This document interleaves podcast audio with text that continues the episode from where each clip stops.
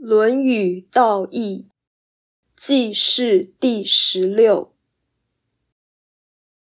季氏将伐颛臾，然有记录见于孔子曰：“季氏将有事于颛臾。”孔子曰：“求，吾乃尔事过于夫颛臾，习者先王以为东盟主。”且在邦域之中矣，是社稷之臣也，何以发为？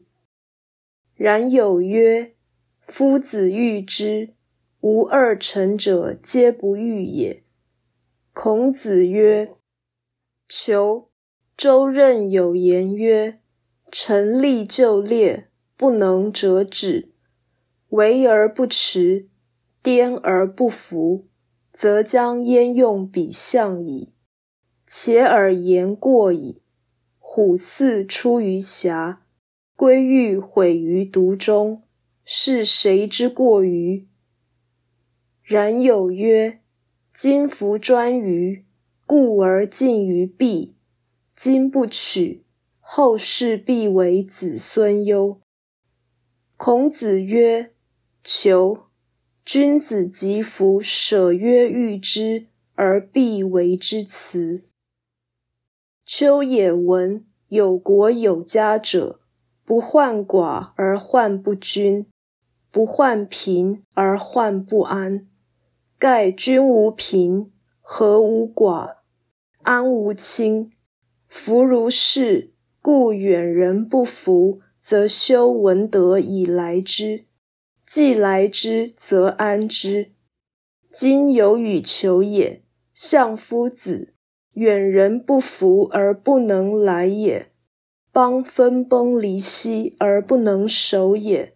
而谋动干戈于邦内，吾恐季孙之忧不在颛臾，而在萧墙之内也。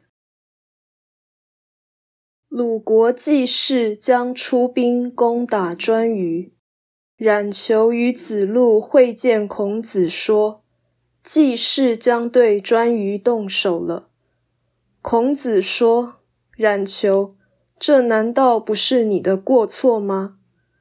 颛臾呢？从前被先王封为东盟之主，而且他地处鲁国之中。”可说是蜀邦，为什么要攻打他呢？冉求说：“这是季氏想要的，我们两个都不想这么做。”孔子说：“冉求，周任有说，为臣应当尽力，做不了事就该去职，危急时不加以支持。”倾覆时不加以扶持，这样的臣子还有何用？而且你说的不对，猛兽跑出了笼子，宝物毁在盒子中，这是谁的过失呢？然有说，如今的颛臾极为富强，而且接近必邑，现在不拿下。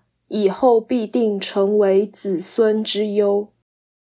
孔子说：“冉求，君子绝不会想要而不明说，又为此讲出一套说辞暗示。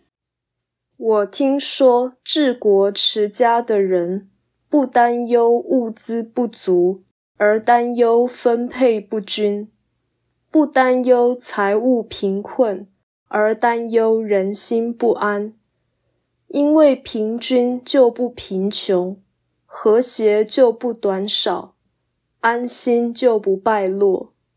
若能这样，远方之人不服从，便提升文德，使其归附。归附之后，便加以安顿。现在子路与冉求，你们两个辅佐季氏执政。远方之人不愿服从，而你们无法使其归附；国家有瓦解之势，而你们无力守护，却阴谋在国内发兵以解决问题。我恐怕季氏真正该担忧的事，并不在于颛臾，而是在于朝廷内部。道义阐释。本章篇幅虽长，意思简明，主旨正是为政以德，其次是权力与责任共存。政治有它的原罪，主政应该以减少祸害为主。所以说，有国有家者，不患寡而患不均，不患贫而患不安。如此，所谓政绩，必须是文治，而不是武功。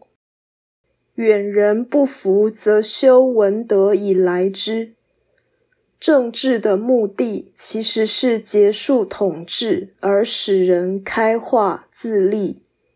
另外，从政就是负责，享有权力而不尽义务，就是败政。虎兕出于匣，归玉毁于毒中，是谁之过于？本文所示。是孔子对于弟子执政的谆谆教诲，这不仅是论道，更是救人。